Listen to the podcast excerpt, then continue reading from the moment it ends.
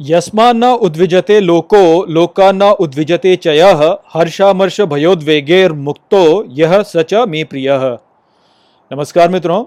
मित्रों, ये जो श्लोक है भगवत गीता के बारहवें अध्याय का पंद्रहवा श्लोक है, जिसे हम गहराई से समझेंगे। तो आइए सबसे पहले इसके अर्थ को समझते हैं। तो जो श्लोक है, वो कहता है यस्मा न उद्विजते लोको, अर्थात जिससे न लोग उत्तेजित होते हैं लोका न उद्विजते चय अर्थात, और जो ना लोगों से उत्तेजित होता है। हर्षामर्ष भयोद्वेगेर मुक्तो, अर्थात हर्ष और क्रोध के वेग से मुक्त। यह सच में प्रिय, अर्थात, और जो वो मेरा प्रिय होता है। तो यहाँ पर श्री कृष्ण समझाते हैं कि मेरे वो भक्त जो कि ना तो लोगों को उत्तेजित करते हैं और ना ही वो लोगों द्वारा उत्तेजित होते हैं, जो हर्ष और क्रोध के वेग से मुक्त होते हैं, वैसे मेरे भक्त मुझे प्रिय होते हैं। तो यहाँ पर जो संदेश है, उसको हम पिछले श्लोक के संदेश के साथ में जोड़ करके देख सकते हैं। तो पिछले जो श्लोक हैं, उनमें श्री कृष्ण कह चुके हैं कि जो योगी सदा तृप्त रहता है, वह मुझे प्रिय होता है। तो वास्तव में ये जो तृप्ति है, ये तृप्ति हमारा स्वभाव ही है। हम अपने स्वभाव से ही तृप्त हैं। यदि हम अपने स्वभाव में लौट जाएँ तो हम तृप्ति को प्राप्त कर लेंगे। किंतु होता क्या है कि प्रकृति के प्रभाव द्वारा हम अपने इस स्वभाव को भूल चुके हैं और हमने प्रकृति के गुणों को धारण कर लिया है। तो हम अपने वास्तविक स्वरूप को भूल गए हैं और प्रकृति में इसकी जो माया है, उसमें फंस कर हम अपने लिए जो ये सारी समस्याएँ हम देखते हैं, उनको उत्पन्न कर चुके हैं अपने लिए। अब यदि हम अपने वास्तविक स्वभाव में लौट जाएँ तो हमारी ये सभी समस्याएँ वास्तव में समाप्त हो जाएँगी। किंतु ये हम कर नहीं पाते। क्यों? क्योंकि यदि हमें अपने वास्तविक स्वभाव में लौटना है तो हमें फिर इस प्रकृति से दूर हटना होगा। हमें इस संसार में संलग्न नहीं होना होगा, किंतु वो हम कर नहीं पाते। आप ही सोचिए, यदि मैं आपसे कहूँ कि आप केवल शांत होकर बैठ जाइए, कुछ मत कीजिए तो आप देखिए कि थोड़े ही समय में आप व्याकुल होने लगेंगे। आपको लगेगा कि अरे मैं ऊब रहा हूँ इससे, मैं यहाँ स्थित नहीं रह सकता, मुझे कुछ ना कुछ करना है, मुझे कोई उत्तेजना चाहिए। तो ये जो उत्तेजना को प्राप्त करने की तृष्णा हमारे भीतर है, यह ही वास्तव में हमारी सभी समस्याओं का स्रोत है। हम एक स्थान पर शांत होकर बैठ नहीं सकते, हमें उत्तेजना चाहिए ही चाहिए होती है। तो इस कारण से हम वास्तव में इस प्रकृति में उलझ जाते हैं और गुणों को प्राप्त कर लेते हैं। तो होता क्या है कि उत्तेजना को प्राप्त करने के लिए हमें कोई ना कोई गतिविधि करनी होती है। और जब भी हम कोई गतिविधि करते हैं तो इस गतिविधि के द्वारा हम कर्म कर रहे होते हैं और इन कर्मों का हमें फल भोगना होता है। तो ये जो फल होते हैं, इनको भोगने के द्वारा ही वास्तव में हमारे चरित्र का निर्माण होता है। यदि हम जो फल भोगते हैं, वो हमें प्रिय लगता है तो हम उसे और प्राप्त करना चाहते हैं। यदि जो फल है वह हमें अप्रिय लगता है, वो हमें दुख देता है तो हम उसे प्राप्त नहीं करना चाहते, उसे दूर भागना चाहते हैं। तो इस प्रकार से हमारे भीतर राग और द्वेष उत्पन्न होते हैं। जो हमें अच्छा लगता है उसके प्रति राग, जो हमें अच्छा नहीं लगता उसके प्रति द्वेष। और इस प्रकार से हमारे भीतर एक एक प्रवृत्ति बन जाती है कि हम, वो करना चाहते हैं जो कि हमें अच्छा लगता है और हम वो नहीं करना चाहते जो हमें अच्छा नहीं लगता। अब होता क्या है कि जो हमें अच्छा लगता है, यदि उसे हमारे से हटा दिया जाए तो भी हमें फिर दुख होने लगता है। तो इस प्रकार से होता ही है कि जो हमें अच्छा लगता है, वो भी हमारे लिए दुखदायी हो जाता है। तो ये जो प्रवृत्ति हमारे भीतर है कि हमें कुछ काम करना है, कुछ करना है, उत्तेजना हमें प्राप्त करनी है, इसके द्वारा हमें दुख ही दुख मिलता है वास्तव में। तो इसी समस्या का समाधान यहाँ पे श्री कृष्ण प्रदान कर रहे हैं, जब वो कहते हैं कि जो दूसरों को उत्तेजित नहीं करता और जो दूसरों से उत्तेजित नहीं होता, अर्थात जो उत्तेजना की खोज ही नहीं करता तो जो उत्तेजना की खोज नहीं करेगा, उसको कोई समस्या ही नहीं होगी, क्योंकि उसको कुछ करना ही नहीं है। वो अपने जो मूल स्वभाव है, उसमें ही जुड़ा रहेगा, जो कि संतुष्टि है। तो प्रकृति में जुड़ करके जब हम कर्म करते हैं तो उन कर्मों के द्वारा जो फल हम प्राप्त करते हैं, उनके द्वारा हमारे चरित्र का निर्माण होता है, जिससे हमें कुछ कार्य अच्छे लगते हैं, कुछ कार्य हमें बुरे लगते हैं। और इस प्रकार से होता ही कि हमें उत्तेजना होती है और हमारे मन में वो जो उत्तेजना होती है, उसको प्राप्त, ग्रहण करने का एक भाव उत्पन्न होता है। किंतु वो जो उत्तेजना जब हमसे खींच ली जाती है वापस तो हमारे को दुख उत्पन्न होता है। तो इस प्रकार से जो उत्तेजना को ढूंढना है, वह ही हमारे लिए दुख का स्रोत बन जाता है। तो उससे बचने का जो प्रभाव है, उसका जो उपाय है, वो यही है कि हम उत्तेजना की खोज ही ना करें। हम अपने स्वभाव में ही संतुष्ट हो जाएँ। यदि हम ऐसे अपने स्वभाव में ही संतुष्ट हो जाएँगे तो आप देखेंगे कि धीरे धीरे धीरे धीरे आपको अपना मूल जो स्वभाव है, जो कि संतुष्टि है, वह प्राप्त होने लगेगा। और आप स्वयं ही जो है, संसार से विमुख होते चले जाएँगे। और आपको लगेगा कि अच्छा ये संसार में तो सब कुछ जो है, कष्टदायी ही है। इसमें यदि हम कुछ सुख खोजने जाते हैं तो वो भी वास्तव में हमारे लिए दुख लेकर के आता है। जबकि सुख जो है, वो तो हमारे साथ में ही उपस्थित है। हमारे साथ में उपस्थित है। तो इसलिए यदि हमें जीवन में सुख चाहिए तो वो सुख जो है हमारे साथ में ही है। हमें उसे बाहर खोजने की आवश्यकता नहीं है। हम मूर्खता में अपनी उसे बाहर खोजने के लिए जाते हैं और उस प्रक्रिया में हम वास्तव में स्वयं के लिए दुख ही लेकर के आते हैं। यदि हम स्वयं में ही संतुष्ट हो जाएँ तो अपने भीतर उपस्थित जो सुख है हमारे लिए, जो आनंद है हमारे भीतर, वह स्वयं ही प्रकाशित होने लगेगा। और हम धीरे धीरे अपनी उत्तेजना की खोज पर विराम लगाते चले जाएँगे। तो ये जो ये जो चक्र है उत्तेजना की खोज पर विराम लगाना, जिससे कि स्वयं की संतुष्टि को हम खोज करें, को प्राप्त कर सकें। इसी को करने को यहाँ पे श्री कृष्ण कह रहे हैं कि जो जो ऐसा भक्त होता है मेरा जो कि उत्तेजना नहीं देता है किसी को, ना ही उत्तेजना किसी से लेता है, जो कि स्वयं में ही संतुष्ट रहता है और इस प्रकार से राग और द्वेष अर्थात जो हर्ष और क्रोध होता है, उनसे मुक्त जो होता है, वह मेरा प्रिय होता है। अनपेक्ष शुचिर दक्ष उदासीनो गत व्यथ सर्वारंभ परित्यागी यो मद भक्त समय प्रिय। मित्रों, ये जो श्लोक है भगवत गीता के बारहवें अध्याय का सोलहवां श्लोक है, जिसे हम गहराई से समझेंगे। तो आइए सबसे पहले इसके अर्थ को समझते हैं। तो जो श्लोक है, वो कहता है, अनपेक्ष सुचिर दक्ष अर्थात संसार से ध्यान रहित स्वच्छ कुशल, उदासीनो गत व्यथ अर्थात उदासीन जिसकी व्याकुलता समाप्त तो हो गई है। सर्वारंभ परित्यागी, अर्थात सभी उद्योगों का परित्यागी। यो मत भक्त समय प्रिय, अर्थात वो मेरा भक्त, मेरा प्रिय होता है। तो श्री कृष्ण यहाँ पर इस श्लोक में कहते हैं कि मेरा वो भक्त जो संसार से ध्यान रहित रहता है, जो स्वच्छ मन वाला होता है और कुशल होता है, जो संसार के प्रति उदासीन है और जिसकी व्याकुलता समाप्त हो गई है जो सभी उद्योगों का परित्याग कर चुका है, वो मेरा भक्त मुझे प्रिय होता है। तो पिछले श्लोक में हमने समझा था कि श्री कृष्ण वहाँ कह रहे थे कि जो मेरा भक्त ऐसा होता जो कि उत्तेजित नहीं होता, वो मुझे प्रिय होता है। तो वहाँ पे हमने समझा था कि हमारे साथ में समस्या ये होती है कि वैसे तो हमारा मूल स्वभाव ही संतुष्टि है, किंतु हम उसे खो देते हैं, क्योंकि हम इस संसार में उत्तेजना ढूँढने लगते हैं।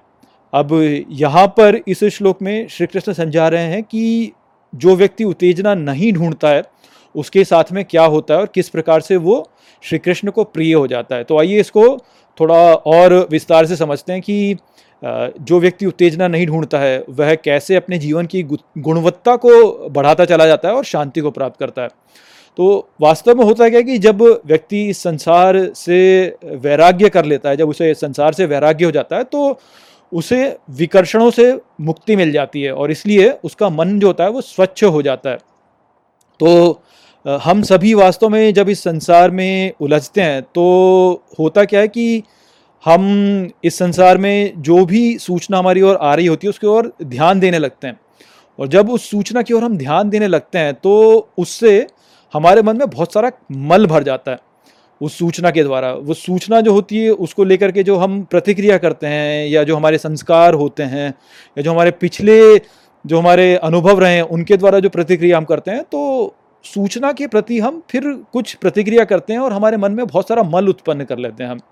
तो आप इस विचार को शेयर बाज़ार के उदाहरण से समझ सकते हैं। देखिए शेयर बाज़ार जो है, वह ऊपर जाता है, नीचे जाता है, उसमें बहुत सारी बहुत सारी शोर होता है उसमें बहुत सारा।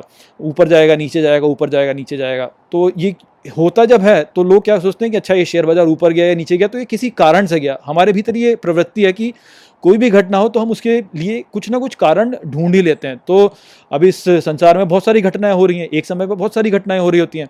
कहीं पर कोई राजनीतिक संगठन जो है शक्ति में आ रहा है, कहीं पे कुछ युद्ध हो रहा है कुछ राष्ट्रों के बीच में या कहीं पर किसी उत्पाद की जो जो उसका मूल्य है वह ऊपर नीचे हो रहा है या कहीं कोई प्राकृतिक आपदा आ रही है तो ये जो सारी घटनाएँ हो रही होती हैं, हम इनको शेयर बाज़ार के साथ में जोड़ करके देखते हैं कि अच्छा शेयर बाज़ार ऊपर इसलिए गया क्योंकि ये घटना हुई। अब वो सत्य है कि नहीं है, ये हमें नहीं पता, किंतु हम स्वयं से एक एक कहानी गढ़ लेते हैं और उस कहानी को लेकर के हम ये बोल देते हैं कि अच्छा शेयर बाज़ार इसलिए ऊपर गया या इसलिए नीचे गया। तो जो अव्यवस्थित मन है, वो इसी प्रकार से सोचता है कि वह हर घटना के प्रति एक कहानी स्वयं निर्मित कर लेता है। तो जैसे शेयर बाज़ार ही हो गया तो शेयर बाज़ार में मान लीजिए कि नीचे गया तो अरे ये युद्ध हो गया, इस कारण से शेयर बाज़ार नीचे गया अरे ये पार्टी आ गई शक्ति में तो इस कारण से शेयर बाज़ार नीचे गया। तो इस प्रकार से एक एक कहानी बना लेता है और उस कहानी के अनुसार फिर भविष्य की कल्पना करने लगता है कि अच्छा भविष्य में ऐसा होगा, भविष्य में वैसा होगा, और फिर उसके अनुसार जो है कार्य करने लगता है।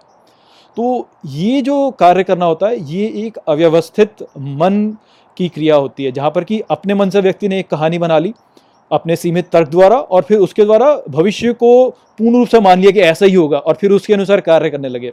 तो ऐसे व्यक्ति जो होते हैं, वह जीवन में बहुत से अनुचित कार्य कर बैठते हैं, क्योंकि उनकी कथा जो होती है, जो उन्होंने बनाई है, वह कभी भी संपूर्ण नहीं होती, क्योंकि हमें संपूर्ण ज्ञान कभी है ही नहीं।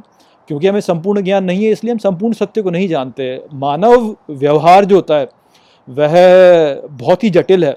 वो किस प्रकार से होगा, ये हम सोच ही नहीं सकते, हम उसकी कल्पना ही नहीं कर सकते। किंतु जब कोई व्यक्ति शेयर बाज़ार को इस प्रकार से देखता है और उसमें इस प्रकार से निवेश करता है तो वो स्वयं को हानि करा लेता है, क्योंकि वो एक निराधार कथा के आधार पर आगे की जो भविष्यवाणी है वो कर रहा होता है। अब हो सकता है कि वह लाभ उठा भी ले, किंतु वह केवल अकस्मात रूप से होगा। उसमें कोई उसमें कोई मूल भार नहीं है। वहीं पर जो व्यक्ति ऐसा है जो कि जानता है कि शेयर बाज़ार जो है ऊपर नीचे जाता है, ऊपर नीचे जाता है, किंतु लंबे अंतराल में ये ऊपर ही जाता है, वो क्या करता है? वो इन सब घटनाओं पर ध्यान नहीं देता। उसे पता है कि मैं यदि शेयर बाज़ार में आज निवेश करूँगा तो आज से कई वर्षों पश्चात ये जो शेयर बाज़ार होगा, इसका मूल्य ऊपर जा चुका होगा। तो वह इन घटनाओं पर ध्यान नहीं देता। वह केवल निवेश करता है और भूल जाता है। तो इस प्रकार का जो व्यक्ति है, वह बहुत सारी ऊर्जा अपनी बचा लेता है, संरक्षित कर लेता है, क्योंकि वह इन घटनाओं पर ध्यान नहीं दे रहा होता। वहीं पर वो मन, जो कि इन सब घटनाओं पर ध्यान दे करके सोचता है कि अच्छा मैं इधर थोड़ा सा पैसा बना लूँ, उधर थोड़ा सा पैसा बना लूँ, वह भटका रह जाता है और उलझ जाता है इसमें, और वो वास्तव में अपना नुकसान ही कर लेता है। जबकि जो व्यक्ति जो है, जो इन सब में नहीं पड़ता, केवल निवेश कर दिया लंबे समय तक, और लंबे समय में देखेगा तो उसको लाभ ही होता है। तो ये अंतर है एक अव्यवस्थित मन में और एक व्यवस्थित मन में। आप इसको ऐसे भी देख सकते हैं देखिए ट्रैफ़िक जब होता है, अब मुझे भारत का नहीं पता, किंतु जो विकसित देश हैं जहाँ पर कि लेन का पालन अच्छे से होता है, वहाँ पे आप देखिए कि जब ट्रैफ़िक होता है, उसमें यदि कोई व्यक्ति ऐसा है जो कि बार बार लेन चेंज करके इधर उधर इधर उधर इधर उधर जा रहा है, वो सोचता है कि मैं लेन चेंज करके आगे चला जाऊँगा, आगे चला जाऊँगा।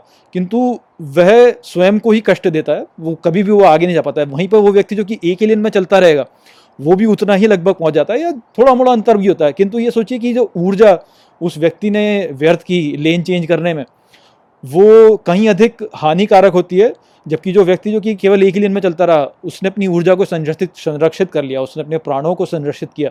तो इस प्रकार से उसका मन भी शांत रहा और वह अपने जीवन को शांति से जी सका। तो जो उत्तेजना ना खोजने वाला व्यक्ति होता है, उसके साथ में ऐसा ही हो जाता है, उसका मन जो होता है शांत हो जाता है। और वो स्थिर हो जाता है। तो फिर वो वस्तु को या घटनाओं को पूरे परिपेक्ष में देख पाता है अपनी ऊर्जा को बचा पाता है और इस प्रकार से एक अच्छा जीवन जीता है वो। तो इस संसार में चल रही सभी घटनाओं पर ध्यान न देने के आ, के लिए हमें अपने मन में ये एक उत्तेजना को ना खोजने की जो प्रवृत्ति है उसको विकसित करना होगा।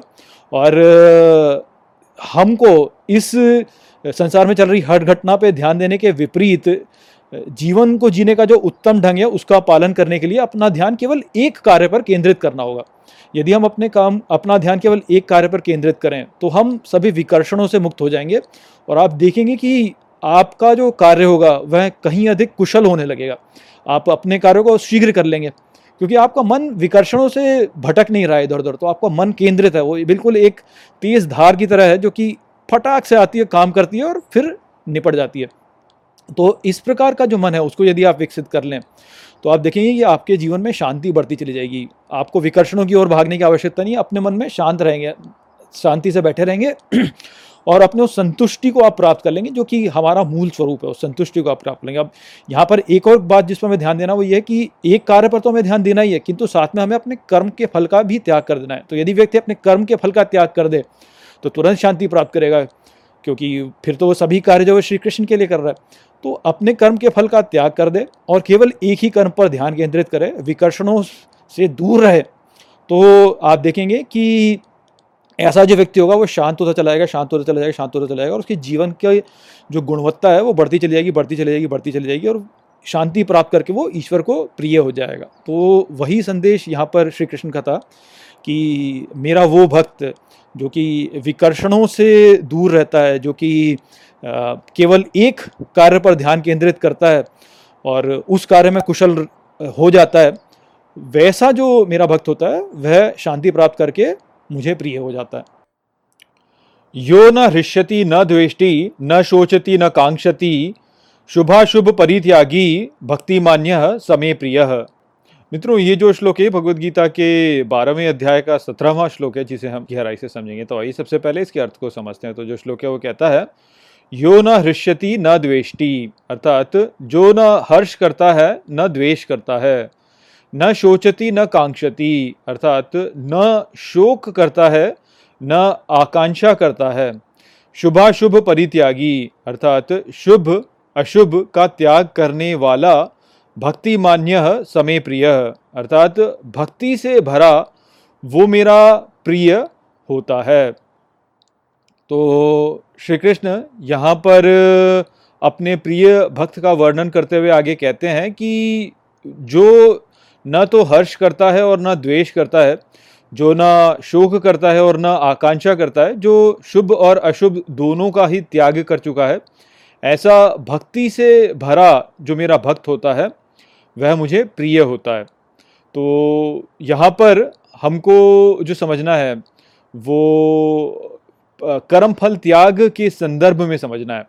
तो देखिए, श्री कृष्ण ने कहा कि जो कर्म फल त्याग देता है, वह तुरंत शांति को प्राप्त होता है। तो जो ये प्रक्रिया है, जिसके द्वारा वह व्यक्ति शांति को प्राप्त होता है, ये उसको थोड़ा समझ लेते हैं तो उसके द्वारा हम समझ सकते हैं कि कैसे व्यक्ति हर्ष नहीं करता और द्वेष नहीं करता। तो जो व्यक्ति ऐसा है जिसने कि अपने सभी कर्मों के फलों को त्याग दिया है तो अब आप ही सोचिए कि ऐसा जो व्यक्ति होगा, उसको यदि किसी भी कार्य को करने में यदि एक अनुकूल परिणाम प्राप्त होता है तो उसके लिए उसके मन में हर्ष उत्पन्न नहीं होगा। क्यों? क्योंकि वह उस कर्म के फल को त्याग चुका है। तो ऐसे व्यक्ति के लिए कोई भी ऐसा कारण नहीं है कि वह हर्ष करे, यदि उसे अपने कार्य के लिए कोई अनुकूल प्रमाण मिल, अनुकूल परिणाम मिलता है तो ठीक इसी प्रकार से यदि वह अपने किसी कार्य को करता है और उसके लिए उसे पति, प्रतिकूल परिणाम प्राप्त होता है तो उसके लिए उसे फिर दुख या शोक करने की भी कोई आवश्यकता नहीं है, क्योंकि कि फिर से वही हो कि वो फल को त्याग चुका है।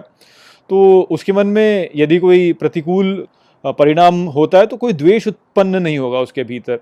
तो इस प्रकार से आप देख सकते हैं कि जो व्यक्ति कर्म फल को त्याग देता है, उसके मन में ना तो हर्ष उत्पन्न होगा, ना ही उसके मन में द्वेष उत्पन्न होगा। ना ही तो वह प्रतिकूल परिणाम के लिए शोक करेगा, न ही वो अनुकूल अनुकूल प्रमाण के लिए कोई आकांक्षा करेगा। तो ऐसा जो व्यक्ति होगा, वह शुभ और अशुभ दोनों का ही परित्याग कर चुका है। तो जब उसने ऐसा किया है तो वह तुरंत शांति को प्राप्त करेगा, क्यों? क्योंकि उसके जीवन में स्थिरता आ जाएगी। उसके जीवन में ऐसा नहीं है कि उसको कुछ पाने के लिए आकांक्षा है तो वो इधर उधर भागता हुआ फिर रहा है कि मुझे वो प्राप्त हो। ना ही उसके मन में किसी से द्वेष है तो ऐसा भी नहीं है कि वह किसी से दूर भाग रहा हो। तो ना ही वो किसी की ओर भाग रहा है, ना ही वो किसी से दूर भाग रहा है। तो इस प्रकार से उसके मन में स्थिरता है। वो ऊपर नीचे नहीं जा रहा है। उसके मन में आवेग नहीं उत्पन्न हो रहे हैं कि अरे मुझे ये चाहिए तो मुझे इसके लिए प्रयास करना है या मुझे वो नहीं चाहिए तो इसलिए मुझे उससे दूर भागना है।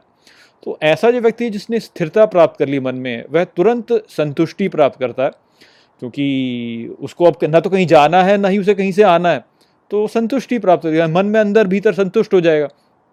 तो ऐसा जो व्यक्ति है, जब वो संतुष्ट होएगा तो शांति को प्राप्त करेगा, शांति को प्राप्त करेगा तो सदा भगवान में स्थित रहेगा, ईश्वर में स्थित रहेगा, ईश्वर में स्थित रहेगा तो भक्ति से भरा रहेगा।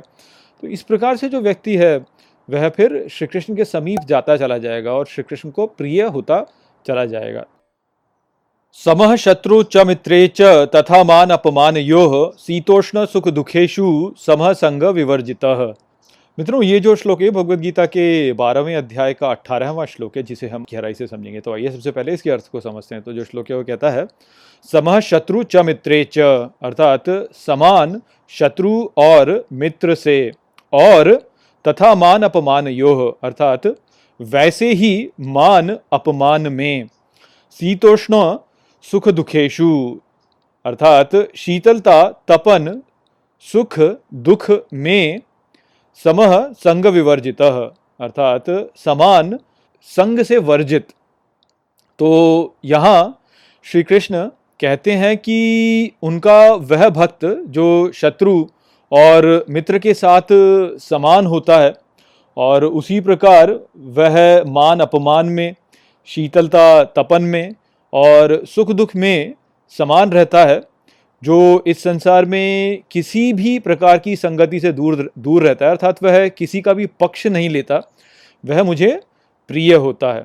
तो हम पिछले कुछ श्लोकों में समझ चुके हैं कि इस संसार में जब हम रहते हैं और इस संसार में जो सूचना हमारी ओर दी जाती है, उस सभी व्यर्थ की सूचनाओं का उपभोग करके हमने अपने मन को प्रदूषित कर दिया है, जिसके कारण से हम सत्य को ठीक प्रकार से देख नहीं पाते।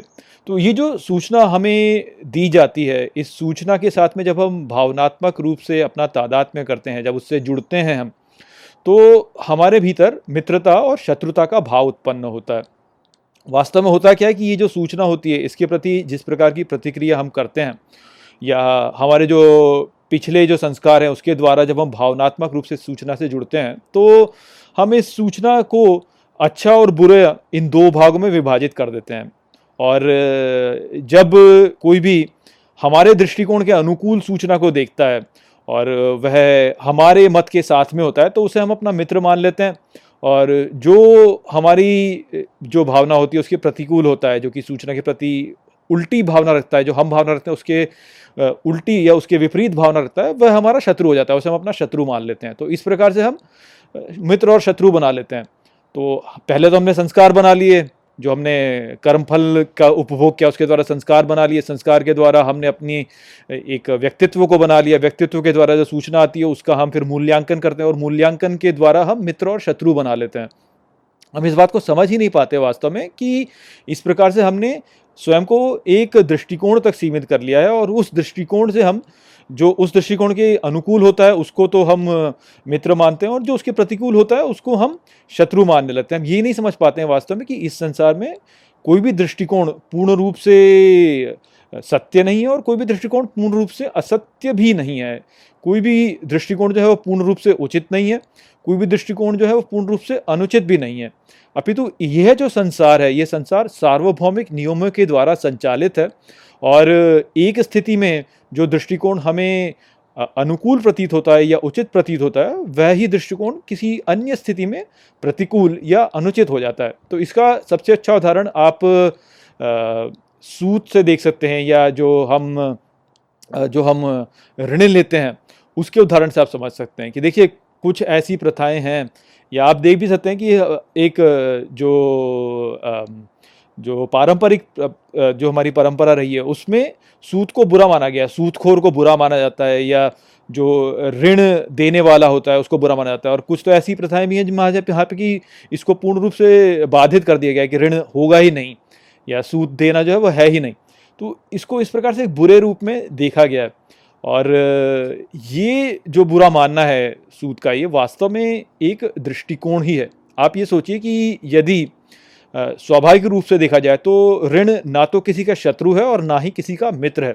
यह केवल एक वित्तीय उपकरण है जिसका उपयोग कोई कर सकता है। अब यदि कोई इस उपकरण का उपयोग गलत प्रकार से करे। मान लीजिए कि कोई मूर्ख व्यक्ति है जो कि केवल ऋण ले रहा है अपने उपभोग के लिए तो उस स्थिति में वो जो ऋण होगा, वह उसके लिए वित्तीय विनाश लेकर के आएगा, क्योंकि वो उपभोग कर लेगा और उसके पश्चात जो है, वह वित्तीय रूप से ऋण में घिरता चला जाएगा घिरता चला जाएगा घिरता चला जाएगा किंतु यदि कोई व्यक्ति ऐसा है जो कि निवेश करना चाहता है और निवेश के लिए उसके पास में जमा पूंजी नहीं है, तब वो यदि ऋण लेता है और ऋण लेकर के वह निवेश कर पाता है तो उस स्थिति में यही ऋण उसके लिए एक बहुत बड़ा उत्तोलक बन जाता है और उसके निवेश के लिए उसको कई गुना अधिक प्रतिफल प्रदान करता है। तो स्वाभाविक रूप से यदि हम देखें तो ऋण ना तो शत्रु है, न ये मित्र है। यह केवल एक वित्तीय उपकरण है जिसका उपयोग ज्ञानी जो है, वह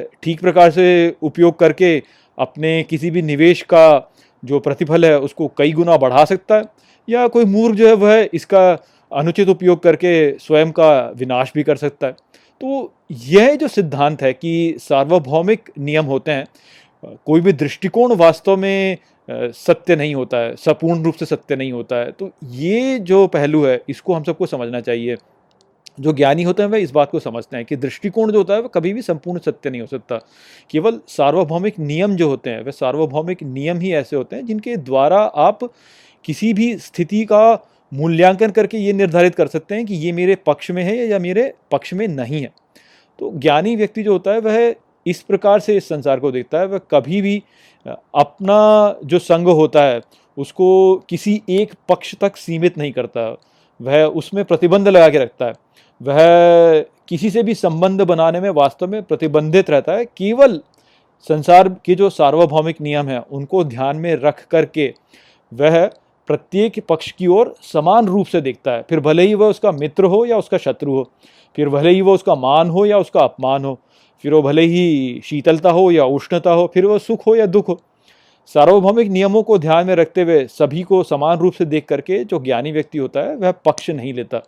वह सभी को समान रूप से देखता है और फिर मूल्यांकन करके अपने जीवन का आचरण करता है। जो व्यक्ति ऐसा रहेगा, जो कि पक्ष नहीं लेगा सार्वभौमिक नियमों को ध्यान में रख करके जो इस संसार को देखेगा, वह फिर समझ जाएगा कि कोई भी दृष्टिकोण वास्तव में पूर्ण सत्य नहीं है। एक व्यक्ति का दृष्टिकोण जो है, वह पूर्ण सत्य हो ही नहीं सकता। तो इस प्रकार से जो है, वह किसी भी एक सीमित दृष्टिकोण तक स्वयं को नहीं सीमित करता है। एक व्यक्ति का जो दृष्टिकोण है, वो केवल एक दृष्टिकोण है। वह एक स्थिति में सत्य होगा, एक स्थिति में असत्य भी हो सकता है। किंतु जो सार्वभौमिक नियम होते हैं धर्म का जो सिद्धांत है, उस सिद्धांत को यदि व्यक्ति ग्रहण कर ले, धर्म को ग्रहण कर ले यदि उस प्रकार से तो फिर वह अनपेक्ष हो जाता है, वह फिर किसी एक पक्ष तक सीमित नहीं रहता। तो किसी भी स्थिति को सभी दृष्टिकोणों से देख करके, उसका पूर्ण रूप से मूल्यांकन करके ही व्यक्ति फिर आगे बढ़ता है। तो ऐसा जो व्यक्ति होता है, वह श्री कृष्ण को बहुत प्रिय होता है। ये यहाँ पे श्री कृष्ण कह रहे हैं। तुल्य निंदा स्तुतिर मोनी संतुष्टो येन केंचित अनिकेत स्थिर मतिर भक्तिमान में प्रियो नरह मित्रों, ये जो श्लोक है भगवद गीता के बारहवें अध्याय का उन्नीसवां श्लोक है, जिसे हम गहराई से समझेंगे। तो आइए सबसे पहले इसके अर्थ को समझते हैं। तो जो श्लोक है, वो कहता है तुल्य निंदा स्तुतिर मोनी अर्थात संतुलित निंदा स्तुति मौन। संतुष्टो येन केंचित अर्थात संतुष्ट जो किसी में भी अनिकेत स्थिर मतिर अर्थात निराश्रय स्थिर मति वाला भक्तिमान में प्रियो नरह अर्थात भक्ति से भरा व्यक्ति मेरा प्रिय होता है। तो पिछले श्लोक में श्री कृष्ण ने उल्लेख किया था कि जो भक्त संगति में सीमित रहते हैं, वह मुझे प्रिय होते हैं। अब यहाँ पे वे कह रहे हैं कि जो भक्त निंदा, स्तुति या मौन में संतुलित रहते हैं, जो बुद्धि में स्थिर होते हैं और किसी भी एक दृष्टिकोण में आश्रय नहीं लेते, ऐसे भक्त मुझे प्रिय होते हैं। तो जो पिछले श्लोक का विचार था, उसी को यहाँ पर श्री कृष्ण ने और गहराई से बताया है कि किस प्रकार से जो संघ होता है, वो संघ से बचा जाता है। तो वास्तव में होता क्या है कि हम जब अपना जीवन जीते हैं तो हम यहाँ पर इस संसार को दो पक्षों में बटा हुआ देखते हैं, जो कि एक दूसरे के विपरीत हैं। और हम फिर क्या करते हैं कि उनमें से एक पक्ष को प्राथमिकता देते हैं और दूसरे पक्ष से दूर जाते हैं। तो जैसे उदाहरण के लिए, ज्ञान है और अज्ञान है। तो हम ज्ञान की ओर जाने का प्रयास करते हैं और अज्ञान से दूर जाते हैं। तो ये दो परस्पर विरोधी पक्ष हमें प्रतीत होते हैं। ठीक इसी प्रकार से शीतलता और उष्णता है। ठीक इसी प्रकार से धन और दरिद्रता है। तो हम दरिद्रता से दूर जाना चाहते हैं और धन की ओर जाना चाहते हैं। या सुंदरता और कुरूपता है। या प्रशंसा और निंदा है। तो यहाँ पे श्री कृष्ण ने प्रशंसा और निंदा के उदाहरण के द्वारा बोला कि स्थिरमति वाला तो कि जो प्रशंसा और निंदा और मौन तीनों में ही स्थिर रहता है। तो ये परस्पर विरोध वाले हमें यहाँ पे पक्ष प्रतीत होते हैं और हम इनमें से एक पक्ष के साथ जाने का सोचते हैं और दूसरे पक्ष से हम दूर जाते हैं। तो इस प्रकार से हम वास्तव में अपने जीवन को जीते हैं, दो पक्षों में इस संसार को बांट करके। किंतु हम ये नहीं समझ पाते हैं कि ये जो दो पक्ष हम देख रहे हैं, ये वास्तव में एक दूसरे के विरोध में नहीं है। ये केवल हमारे भ्रम द्वारा हमें ऐसा प्रतीत होता है कि ये एक दूसरे के विरोध में है। वास्तव में ये विरोध में नहीं है। तो जो व्यक्ति ऐसा है जो कि ये समझ जाए कि ये जो दो पक्ष हमें प्रतीत होते हैं, ये वास्तव में एक दूसरे के विरोध में नहीं है तो ऐसा जो व्यक्ति होगा वह संघ नहीं लेगा, वो किसी एक पक्ष का संग नहीं लेगा, वह स्थिर मति वाला रहेगा और वह सभी स्थितियों में समान रूप से ही रहेगा। तो यदि हम इस संसार का निरपेक्ष रूप से निरीक्षण करें, तब हम वास्तव में समझ पाते हैं कि ये जो परस्पर विरोध वाले हमें दो पक्ष प्रतीत हुए, वह वास्तव में विरोध में नहीं है। तो उदाहरण के लिए जैसे ज्ञान और अज्ञान ही है तो एक तो यहाँ पे इसका पहलू ये है कि देखिए, ज्ञान और अज्ञान ऐसा नहीं है कि दो परस्पर विरोधी पहलू हैं। वास्तव में ज्ञान का अभाव ही अज्ञान है और अज्ञान का अभाव ही ज्ञान है। तो एक तो ये है और दूसरा ये भी है कि जो हमें ज्ञान प्रतीत होता है एक स्थिति में, वह दूसरी स्थिति में अज्ञान प्रतीत हो सकता है। तो जैसे आप उदाहरण के लिए मान लीजिए कि हिंदू और मुसलमान के दृष्टिकोण को देख लीजिए। तो हिंदू जो है, वह मूर्ति पूजा को उचित मानते हैं, जबकि जो मुसलमान है, वो मूर्ति पूजा को अनुचित मानते हैं। तो मूर्ति पूजा जो है, वह हिंदुओं के लिए तो ज्ञान हो गया और मुसलमानों के लिए अज्ञान हो गया। तो इस प्रकार से ये जो परस्पर विरोधी हमें प्रतीत होते हैं, ज्ञान और अज्ञान, ये ऐसा वास्तव में नहीं है। केवल जब हम पक्ष लेते हैं, तब हमें ऐसा प्रतीत होता है कि ज्ञान और अज्ञान विरोधी हैं, किंतु वास्तव में ऐसा नहीं है। और हमें ये भी जानना चाहिए कि वास्तव में केवल ज्ञान ही है, अज्ञान जैसा कुछ है ही नहीं वास्तव में। तो यहाँ पर यदि हम ऐसे बोलें कि ज्ञान और अज्ञान विपरीत हैं तो वह फिर अनुचित सोच होगी। तो जो ज्ञानी होते हैं, वह समझते हैं इस बात को कि ज्ञान और अज्ञान ऐसे विपरीत नहीं है वास्तव में। एक स्थिति में जो ज्ञान है, वह अज्ञान प्रतीत हो सकता है, और एक स्थिति में जो अज्ञान है, वह ज्ञान प्रतीत हो सकता है। और ज्ञान का अभाव ही अज्ञान है, और अज्ञान का अभाव ही ज्ञान है।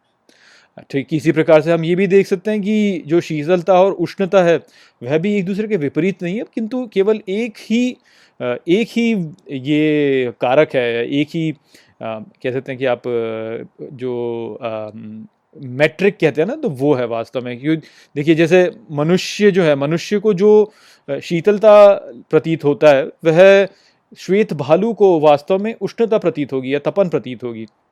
तो ये केवल हमारा जो संघ है कि हमने मनुष्य के साथ में अपना तादाद में कर लिया तो इस कारण से हमने मनुष्य शरीर प्राप्त कर लिया और हमें जो शीतलता प्रतीत होती है, वह वास्तव में शीतलता है नहीं। यदि हम एक श्वेत भालू के साथ में तादाद में कर रहे हैं उसका शरीर प्राप्त कर ले तो हमें फिर वही शीतलता वास्तव में उष्णता प्रतीत होने लगेगी। तो इसलिए ये भी ऐसे परस्पर विरोध में नहीं है। ठीक इसी प्रकार से धन और दरिद्रता भी है। तो जो व्यक्ति मुझे धनी प्रतीत होगा, वह मुकेश अंबानी को दरिद्र प्रतीत होगा। या जो व्यक्ति भारत में धनी प्रतीत होता है, वह ही व्यक्ति आप अमेरिका में चले जाए तो यहाँ पर दरिद्र प्रतीत होगा। तो ये भी ऐसा नहीं है कि कोई एक स्थिर वो है कि ये ही दरिद्र है और यही धनी है। ऐसा नहीं है। ये भी पक्ष के द्वारा हमें प्रतीत होते हैं। तो हम यदि एक पक्ष से देखें तो हमें जो व्यक्ति धनी प्रतीत होगा, वो दूसरे पक्ष से यदि देखें तो हमें दरिद्र प्रतीत होगा। तो ये पक्ष के कारण ऐसा होता है कि हमें परस्पर विरोध दिखता है। या सुंदरता और कुरूपता को देख लीजिए कि जैसे जो भारतीय चित्रकला है, वह भारतीयों को सुंदर प्रतीत होगी, परंतु हो सकता है कि किसी दूसरे राष्ट्र के लोगों को वह उतनी सुंदर प्रतीत ना हो। या दूसरे राष्ट्र को जो कला सुंदर प्रतीत होती है, वह भारतीयों को सुंदर प्रतीत ना हो। या आप अभिनेत्रियों में देख लीजिए कि जो बॉलीवुड की अभिनेत्रियाँ हैं, वह भारतीयों को तो सुंदर प्रतीत होती हैं। परंतु आप ये भी देख लीजिए कि बहुत से पाकिस्तानी लोग ये बोलते हैं कि भारत में हुस्न नहीं है। तो उनके दृष्टिकोण से देखा जाए तो नहीं सुंदर प्रतीत होती। तो ये दृष्टिकोण के कारण ऐसा होता है कि कुछ सुंदर दिखता है और कुछ क्रूप दिखता है हमको। तो ठीक ऐसे ही जो प्रशंसा और जो निंदा है, उसके साथ भी ऐसा ही है कि मान लीजिए कि किसी व्यक्ति को मैं मूर्ख मानता हूँ और वो मेरी प्रशंसा करे तो उसी प्रशंसा मुझे सुंदर नहीं प्रतीत होगी। मुझे ऐसा नहीं लगेगा कि अरे वाह, ये तो क्या प्रशंसा की। या कोई ऐसा व्यक्ति है जो कि, जिससे कि मैं बहुत उसका सम्मान करता हूँ और वो मेरी निंदा करे तो भी मुझे अच्छा लगेगा, क्योंकि वो जो निंदा कर रहे हैं, उससे मुझे ज्ञान मिल रहा है। तो इस प्रकार से आप देख सकते हैं कि प्रशंसा और निंदा भी ऐसा नहीं है कि कोई कोई अपने आप में विशेष है। ये भी वास्तव में दृष्टिकोण के द्वारा ही प्रतीत होते हैं। तो किसी व्यक्ति को यदि करोड़ों लोगों से, करोड़ों मूर्खों से यदि उसको प्रशंसा प्राप्त हो रही है तो वास्तव में वो व्यक्ति करोड़ गुना अधिक मूर्ख बन जाता है। और यदि कोई ज्ञानी व्यक्ति की निंदा कोई प्राप्त करे, उससे सीख ले ले तो उस एक ज्ञानी की निंदा ही वास्तव में व्यक्ति को उचित मार्ग दिखला देती है। तो इसलिए निंदा और प्रशंसा को ऐसे मानना कि अरे प्रशंसा अच्छी है और निंदा जो है वो बुरी है, ये केवल मूर्ख लोग जो कि इस प्रकार से सोचते हैं। जो ज्ञानी होते हैं, वह प्रशंसा को भी उसी रूप से देखते हैं और निंदा को भी उसी रूप से देखते हैं। तो इन उदाहरणों के द्वारा हम ये समझ सकते हैं कि जो विरोधों का द्वैत हमें इस संसार में प्रतीत होता है, वो केवल एक भ्रम है जो कि हम हम इसलिए अनुभव करते हैं क्योंकि हम एक किसी पक्ष के साथ में संग बना लेते हैं। तो पिछले श्लोक में जब श्री कृष्ण ने कहा था कि जो ज्ञानी होते हैं, वह संग से वर्जित होते हैं और वो मुझे प्रिय होते हैं। तो जो ज्ञानी व्यक्ति होता है, वह इस प्रकार से किसी एक पक्ष के साथ में संग नहीं बनाता है। वह ऐसा नहीं है कि केवल प्रशंसा ही प्रशंसा के साथ में संग बनाएगा। वह प्रशंसा का अपना एक स्थान देखेगा और वह निंदा का अपना एक स्थान देखेगा और वह मौन का अपना एक स्थान देखेगा। तो वह किसी एक से आश्रित नहीं हो जाएगा कि मेरे को केवल यही चाहिए या वो ही चाहिए मेरे को। तो किसी भी एक पक्ष तक आश्रित न रहने वाला जो व्यक्ति होता है, वह ही वास्तव में ऐसा व्यक्ति है जो कि सत्य को धारण करने में सक्षम है। तो यहाँ पर श्री कृष्ण वह ही कह रहे हैं कि जो स्थिरमति वाला व्यक्ति होता है, जो कि किसी एक पक्ष तक अब स्वयं को आश्रित नहीं करता, जो कि एक पक्ष से तो उत्तेजित हो जाए और दूसरे पक्ष से जो है वह द्वेष करने लगे जो ऐसा नहीं होता है, जो कि स्थिर मति वाला होता है, स्थिर बुद्धि रखता है अपनी। ऐसा जो व्यक्ति होता है, ऐसा जो मेरा भक्त होता है, वह मुझे प्रिय होता है, जो कि प्रशंसा निंदा, मौन, इन सभी में एक ही समान रहता है। सभी स्थिति में वास्तव में एक ही समान रहता है, एक ही स्थिति में स्वयं को स्थित रखता है। तो ईश्वर के प्रति जो व्यक्ति इस प्रकार से जो ईश्वर के प्रति अपनी अपनी आस्था को बढ़ाएगा, वो जो है वह ईश्वर की ओर प्रगति करता ही चला जाएगा, करता ही चला जाएगा, करता ही चला जाएगा। ये तो धर्म्यामृतम इदम यथोक्तम पर्युपासते श्रद्धाना मत परमा भक्तास्ते अतीव में प्रिया। मित्रों, ये जो श्लोक है भगवत गीता के बारहवें अध्याय का बीसवां श्लोक है, जिसे हम गहराई से समझेंगे। तो आइए सबसे पहले इसके अर्थ को समझते हैं। तो जो श्लोक है, वो कहता है, ये तो धर्म्यामृतम इदम। अर्थात, जो किंतु धर्म अमृत यहाँ, यथोक्तम पर्युपासते। अर्थात, जैसे बोलकर उपासना करते हैं श्रद्धाना मत परमा। अर्थात, श्रद्धा से मुझे परम मानकर, भक्तास्ते अतीव में प्रिया। अर्थात वे भक्त मुझे अति प्रिय होते हैं। तो श्री कृष्ण ने भगवत गीता के बारहवें अध्याय का समापन किया है, यह बताते हुए कि उनके कौन से ऐसे भक्त होते हैं जो कि उन्हें अति प्रिय होते हैं। और वो यहाँ पर कहते हैं कि मेरे वो भक्त जो धर्म का ये जो अमृत है, इसकी बार बार इसकी इसकी, इसका वर्णन करते हैं। और श्रद्धा के साथ में मुझे परम मान करके मेरी उपासना करते हैं जो, ऐसे जो भक्त होते हैं, वह मुझे अति प्रिय होते हैं। तो हमने अभी जो पिछले श्लोक थे, उनमें ये तो समझ ही लिया था कि श्री कृष्ण ने बोला कि, जो मेरे भक्त ऐसे होते हैं जो कि ये चिंता नहीं करते कि दूसरे क्या कर रहे हैं या दूसरे क्या मेरे बारे में सोचते हैं, जो कि इस संसार के प्रति उदासीन होते हैं। जिनका कि इस संसार में उतना ध्यान नहीं होता, जो केवल अपने स्वधर्म पर ध्यान केंद्रित करते हैं और ये देखते हैं कि मेरे क्या कर्तव्य हैं। ऐसे भक्त जो होते हैं, वह मुझे प्रिय होते हैं। तो ये तो श्री कृष्ण पहले बता चुके हैं। तो अब हमने आगे ये भी समझा फिर कि श्री कृष्ण ने बताया कि जो ऐसे भक्त होते हैं जो कि किसी एक दृष्टिकोण में स्वयं को आश्रित नहीं करते, जो कि किसी एक पक्ष से संग नहीं बनाते हैं, जो कि सबके साथ समान रूप से व्यवहार करते हैं, वो मुझे प्रिय होते हैं। तो ये जो यहाँ पे परिभाषाएँ श्री कृष्ण ने दी, उनका ही चरम यहाँ पे अब श्री कृष्ण बता रहे हैं कि वो भक्त जो कि मेरी उपासना करते रहते हैं, मेरे ही गुण गाते रहते हैं, जो धर्म की बात करते रहते हैं पूरे समय, वह मुझे अति प्रिय होते हैं। तो यहाँ पर जब हम अपना जीवन जीते हैं तो हमने ये समझा कि हम सूचना का यहाँ पर उपभोग करते हैं। हमारी ओर बहुत सारी सूचना होती है जो कि हमें दी जाती है। हम मीडिया का उपभोग करते हैं हम फ़िल्में देखते हैं हम आ, समाचार देखते हैं साथ ही हम अपने मित्रों के साथ में चर्चा करते हैं बातचीत करते हैं या जीवन में और भी बहुत से अन्य कार्य होते हैं जो कि हम करते रहते हैं। तो इस प्रकार से जब हम जीवन में ऐसे संलग्न होते हैं तो ये जो सूचना हम ग्रहण कर रहे होते हैं इसके द्वारा हमारा मन दूषित हो जाता है। और हम किसी एक पक्ष तक सीमित हो जाते हैं। और इस एक पक्ष तक सीमित हो जा कर के फिर हम राग और द्वेष में फंस जाते हैं और मित्र और शत्रु बना लेते हैं। और कुछ ऐसी बातें होती हैं जो कि हमें अच्छी लगती हैं, कुछ ऐसी बातें होती हैं जो कि हमें बुरी लगती हैं और हम जो अच्छी लगती हैं हम उनके साथ में जुड़ना चाहते हैं और जो हमें बुरी लगती हैं उनसे हम दूर भागना चाहते हैं। तो इस प्रकार से हम संघ बना लेते हैं। तो ये जो कार्य हम करते हैं, ये कार्य वास्तव में हमें ईश्वर से दूर ले जाता है।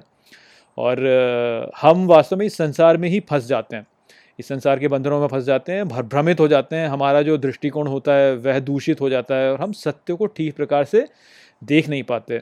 तो यदि हम इन सब गतिविधियों में संलग्न ना हों और केवल श्री कृष्ण का गुणगान करते रहें, उन्हीं में स्थित रहें तो ये जो समस्याएँ हम अपने जीवन में अनुभव करते हैं, ये समस्याएँ हमें आएँगी नहीं। तो ये जो बात है ये हम समझ नहीं पाते हैं। अधिकांश लोग इस बात को समझ नहीं पाते क्योंकि वह भ्रम में इतने अधिक फंस गए हैं, इतने अधिक मोह में फंस गए हैं, हर किसी से जुड़ गए हैं वो कि वो छोड़ नहीं सकते। ये बिल्कुल ऐसा हो गया कि कोई गर्म तपेली है जिसको कि आपने पकड़ लिया हाथ में और अब आप छोड़ नहीं रहे हैं उसको, छोड़ ही नहीं सकते हैं आप। क्यों? क्योंकि आपको वही जो है वो अच्छा लगने लगा और वही आपको दुख दे रहा है। तो इस प्रकार की वास्तव में स्थिति हमारे साथ में हो जाती है। जब हम इस संसार में जुड़ने लगते हैं, संलग्न करने लगते हैं इसके साथ में, फ़िल्में देखने लगते हैं, ऐसी कुछ भी मूर्खता भरी फ़िल्में देखने लगे हैं।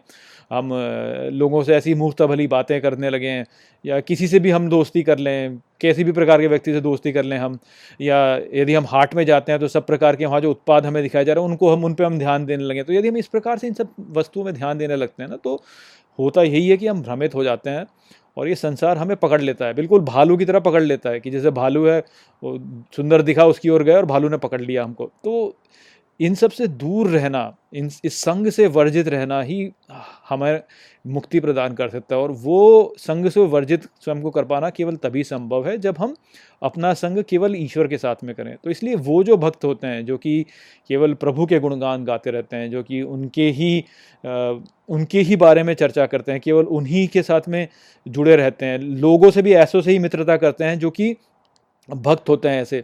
वही ऐसा व्यक्ति होता है जो कि इन इस प्रकार के संघों से दूर निकल पाए।